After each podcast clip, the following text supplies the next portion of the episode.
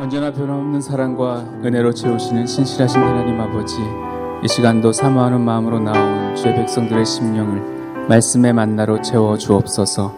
감사드리며 예수 그리스도의 이름으로 기도드립니다. 아멘. 좋은 아침입니다. 오늘도 새벽을 깨우고 기도의 자리에 나오신 여러분들에게 하나님의 은혜가 충만하기를 바랍니다. 오늘 우리에게 주시는 하나님의 말씀은 에스라 6장 16절로 18절 말씀입니다. 아, 본문이 세 절밖에 되지 않으니까 다 같이 한 목소리로 읽겠습니다.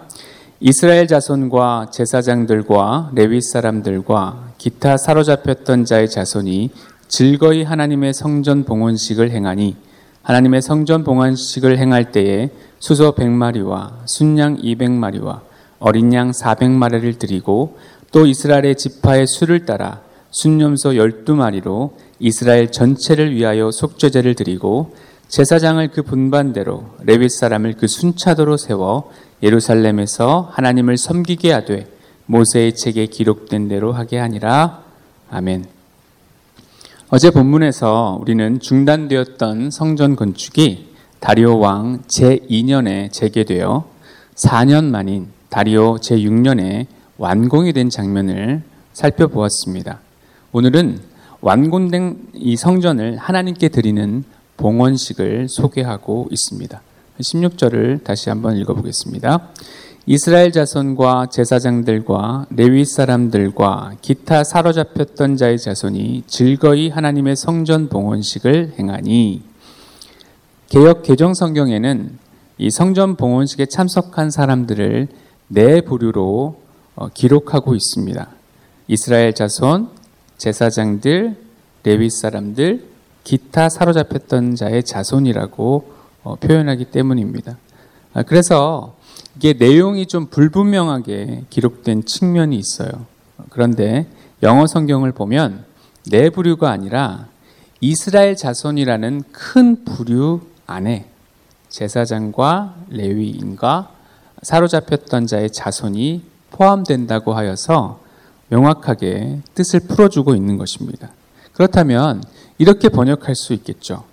제사장들과 레위 사람들과 기타 사로잡혔던 자의 자손들로 구성된 이스라엘 자손들이 즐거이 하나님의 성전 봉헌식을 행하니 이렇게 번역하면 뜻이 명확하게 이해될 것입니다.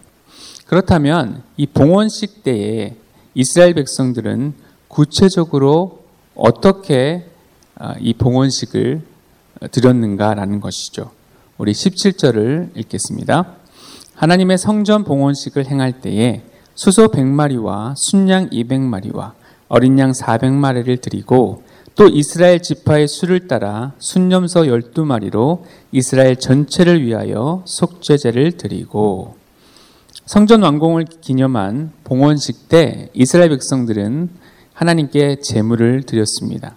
수량을 보니까 수소 100마리, 순양 200마리, 어린 양 400마리, 총 700마리를 어, 하나님 앞에 드렸는데 이것은 아마도 번제와 화목제를 드렸던 것으로 보입니다. 이 성전을 완공하는 역사적인 날, 이 성전을 하나님 앞에 드리면서 감사의 표현으로 이스라엘 백성들이 헌금을 한 것으로 보시면 됩니다. 사실 이스라엘에는 이전에 첫 번째 성전이 있었죠. 그게 바로 솔로몬 성전인데 솔로몬이 성전을 완공하면서 하나님 앞에 드렸던 제물들이 있습니다. 근데 거기에 비하면 어, 좀 초라해요. 왜냐하면 솔로몬 때는 소가 2만 2천 마리, 양이 12만 마리였습니다. 총 14만 2천 마리를 하나님 앞에 드렸던 반면에 이 제2성전, 수르바벨이 건축한 이 수르바벨 성전은 700마리인 것이죠. 즉 200분의 1에 지나지 않는 어, 그런 양입니다. 하지만 여러분 아시다시피 솔로몬 때는 나라가 가장 부강할 때였잖아요. 반면에 수르바벨 때에는 포로에서 귀환한 사람들이 인구도 적었고 또 기반도 없는 황무지 땅에서 어, 살면서 그들이 정말 최선을 다해서 하나님 앞에 드렸던 어, 제물이었던 것입니다. 그래서 예수님께서도 이 과부가 드렸던 두 랩돈을 보시면서 그날 드렸던 어떤 부자들의 헌금보다도 더 많이 드렸다라고 어, 칭찬하지 않으셨습니까? 어, 그래서 내가 받은 하나님의 은혜를 우리가 기억하면서 최선을 다해서 감사를 표현하는 것, 그것을 하나님께서 기쁘게 받아 주신다는 것입니다. 그래서 하나님 앞에 우리가 무엇을 드릴 때에는 아까운 마음이나 인색한 마음이 아니라 기쁜 마음으로 하나님 앞에 헌금하고 하나님 앞에 우리의 삶을 드릴 수 있는 저와 여러분이 되시기를 바랍니다. 27절에서 주목할 부분은 이 뒷부분에 나오는 순념소 12마리를 이스라엘 전체를 위하여 속죄제를 드렸던 부분입니다.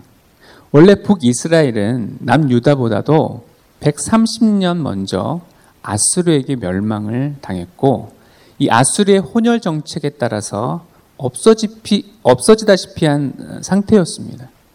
그리고 포로 교환 때 돌아온 족속은 유다 족속, 베냐민 족속, 또 레위 족속의 이 세 지파 중심으로 이루어졌습니다.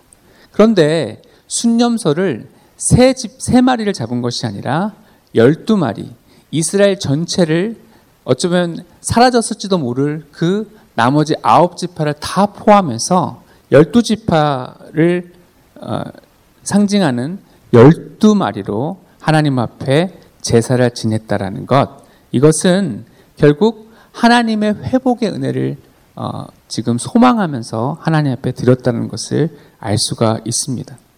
속죄제는 예수 그리스도의 십자가의 모형이죠. 죄를 위한 제물의 피는 대제사장이 성소에 가지고 들어갔고 이 제물은 영문 밖에서 불살라야 했습니다. 예수 그리스도의 십자가 사건으로 말미암아 70년 바벨론 포로라는 징계의 직접적인 원인이 되었던 죄를 사함받고 앞으로는 다시는 죄를 짓지 않겠다는 결단이 이 속죄제 안에 들어 있는 것입니다.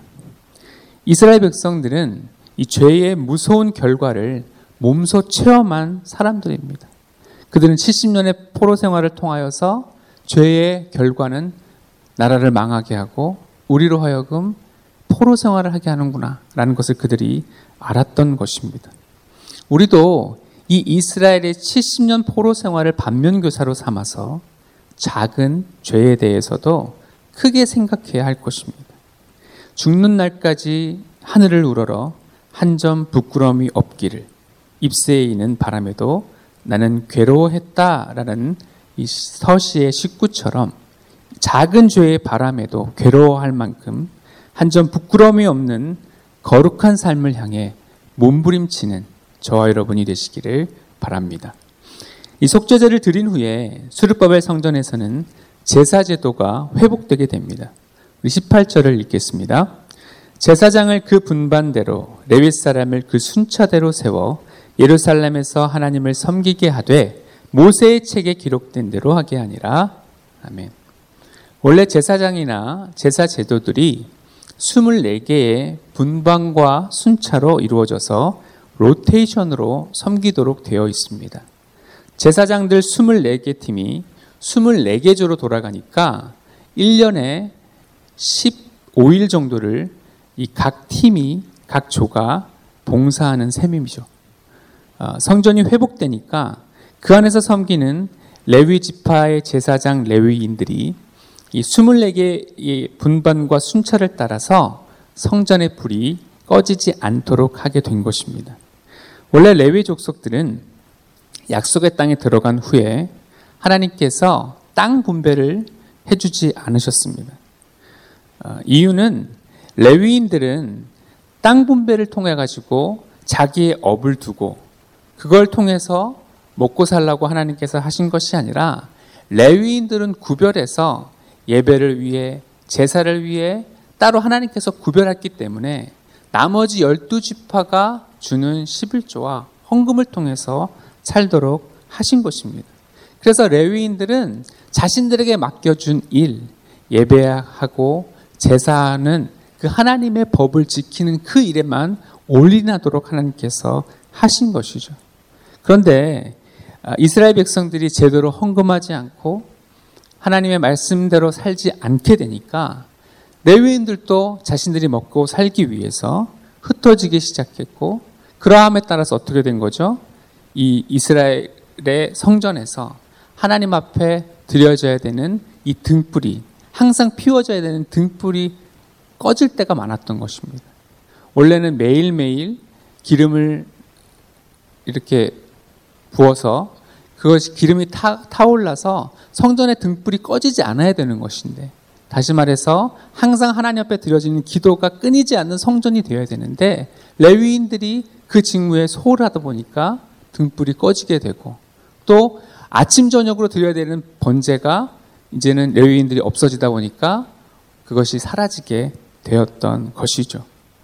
아, 그런데 이 봉헌식을 통해서 성전이 회복되게 되니까 모세가 처음에 율법 책에 기록한 그대로 하나님의 아, 언약에 따라서 이 하나님께서 세우신 성전의 기능이 이제는 온전히 회복되기에 이르렀다는 것을 알 수가 있습니다. 이 성전 완공 후 성전 기능이 회복된 것이 얼마나 중요하냐면요. 바벨론에서 70년이 차면 내가 너희를 돌보고 나의 선한 말을 너희에게 성취하여 너희를 이곳으로 돌아오게 하리라 라는 예레미야의 70년이 70년 때문입니다. 연도를 우리가 아무리 맞춰봐도 다른 걸로는 맞지가 않아요. 605년에 1차 포로로 끌려갔고 그리고 1차 귀환이 536년이에요. 이 시간을 빼보면 69입니다.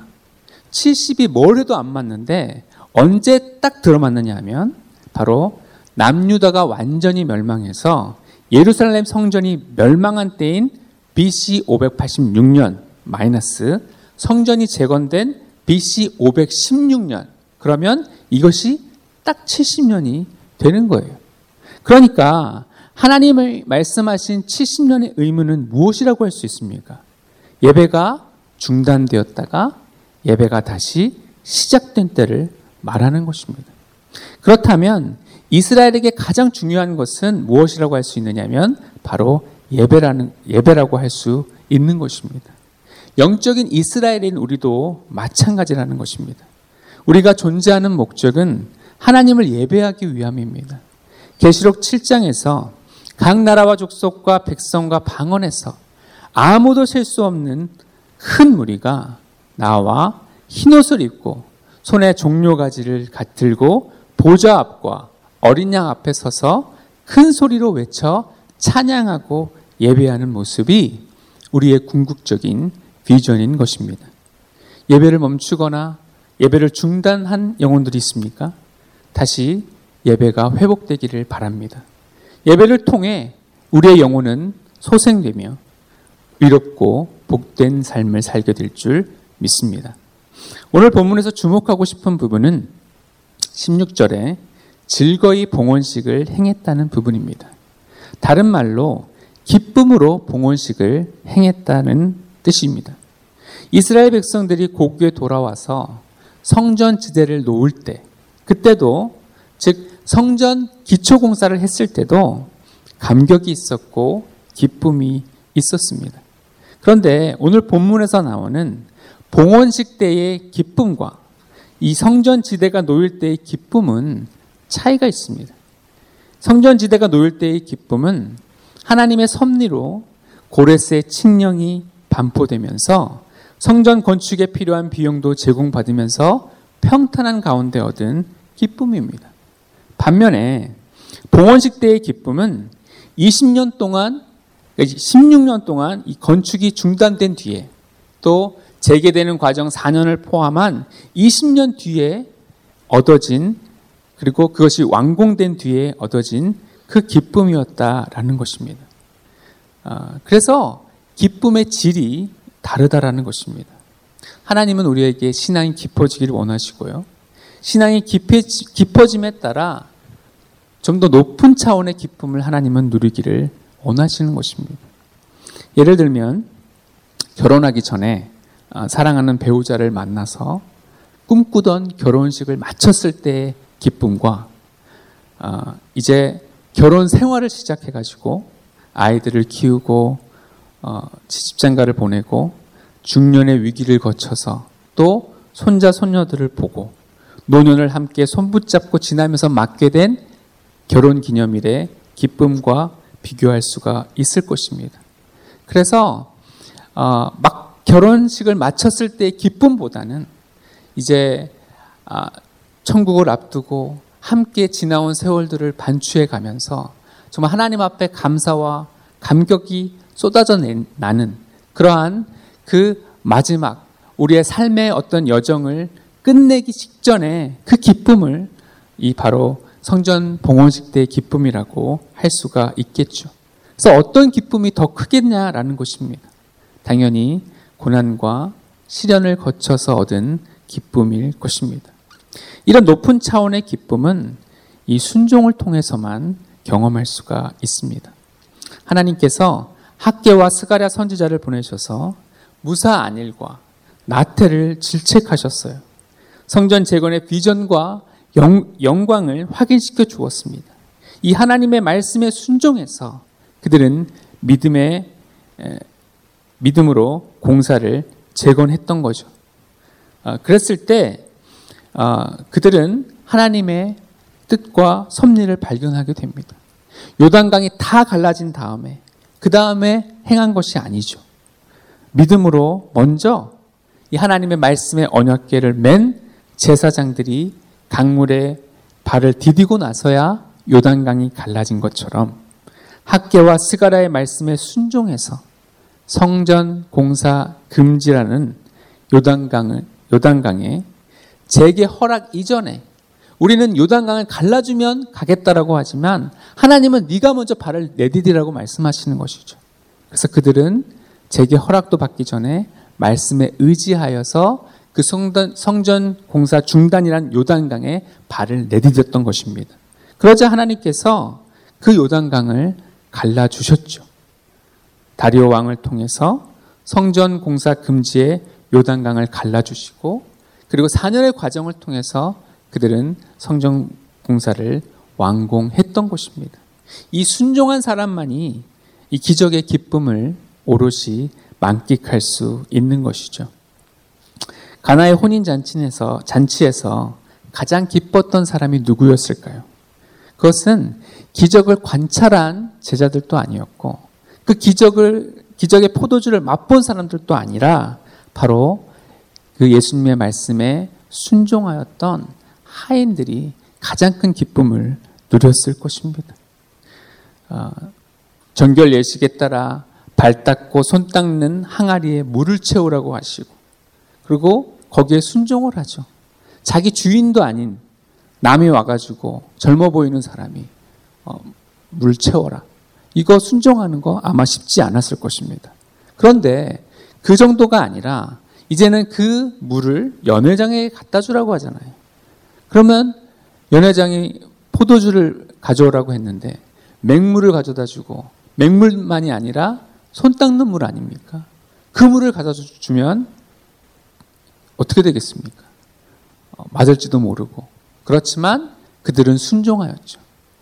때리면 맞으리라. 이런 심정으로 그들이 가서 어, 포도 그 맹물을 그 연회장 앞에 가져다 주었을 때 연회장 앞에서 그 포도 그 맹물이 포도주로 바뀌었을 뿐만 아니라 여섯 통에 해당되는 항아리에 있는 그 물마저도 다 포도주로 바꿔 주시는 역사가 일어났던 것입니다.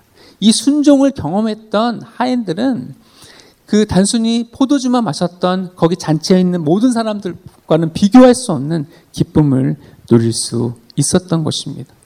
그래서 저 장미꽃 위에 이슬이라는 찬송 가사 후렴에 보면 우리 서로 받은 그 기쁨은 이 말을 넣는다면 순종한 사람 외에는 알 사람이 없도다라고 할 수가 있는 것이죠. 이 높은 차원의 기쁨은 바로 인내와 연단을 통과했을 때만 경험할 수가 있습니다. 하나님께서는 모든 일이 순조롭게 아무런 문제 없이 순탄하게 일을 진행하기도 하시지만 수르바벨 성전의 왕궁에서 보는 것처럼 온갖 방해로 인한 중단의 세월을 거쳐서 일을 진행하게도 하십니다. 그리고 4년 동안의 성전 완공의 과정을 거치게 하시죠.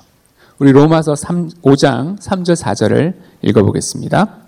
다만 이뿐 아니라 우리가 환난 중에도 즐거워하나니 이는 환난은 인내를 인내는 연단을 연단은 소망을 이루는 줄 알미로다. 아멘. 우리가 성전 공사 중단이라는 환난을 만나도 즐거워할 수 있는 이유가 무엇입니까? 이해할 수 없는 고통의 시간이라는 환난은 우리에게 인내하는 내공을 기르게 하기 때문입니다. 믿음은 다른 말로 버티는 것이고 견디는 것입니다. 인내를 통해 우리의 믿음은 더욱 깊어지게 되는 것이죠. 그리고 이 인내는 연단을 이루게 하는데 여기서 연단은 인격을 갖추게 한다는 뜻입니다. 여러분 우리가 천국에 갈 때 무엇을 가지고 간다고 생각하세요? 순종을 통해서 예수님과 말과 행동을 가능하게 하는 이 연단된 인격을 가지고 우리는 예수님을 만나는 소망을 이루게 될 것입니다. 사랑하는 성도 여러분, 낮은 차원의 기쁨이 아니라 높은 차원의 기쁨을 주시기 위해서 우리에게 고난을 허락하신 줄 믿습니다. 물도온 하인들만 누릴 수 있는 순종의 기쁨과 환난 중에서 인내와 연단의 과정을 통해 더욱 깊어진 기쁨. 그래서 성전 기초 공사 때의 기쁨보다 차원 높은 기쁨인 성전 봉헌식 때의 기쁨을 삶 속에서 누릴 수 있는 저와 여러분이 되시기를 바랍니다. 기도하겠습니다. 사랑하는 하나님 아버지, 고난을 통해 단순하고 평범한 기쁨이 아니라 입체적이고 차원 높은 기쁨을 주시니 감사를 드립니다. 환난 중에도 즐거워할 수 있는 믿음으로 인내와 연단된 인격을 가지고 소망을 이루는 주의 백성들이 되게 하여 주옵소서. 기쁨의 봉헌식에는 기쁨의 재물이 있었습니다. 우리에게 베푸신 은혜 앞에 최선을 다해 감사를 표현하는 우리가 되게 하여 주옵소서. 아까운 마음이나 인색한 마음 없게 하여 주시고 기쁨을 담아 헌금하는 우리 모두가 되게 하여 주옵소서. 또한 참된 예배자가 되기를 원합니다. 교회 중심, 예배 중심의 신앙생활로 기쁨이 넘치는 주의 자녀들이 되게 하여 주옵소서. 감사드리며 예수 그리스도의 이름으로 기도드립니다. 아멘.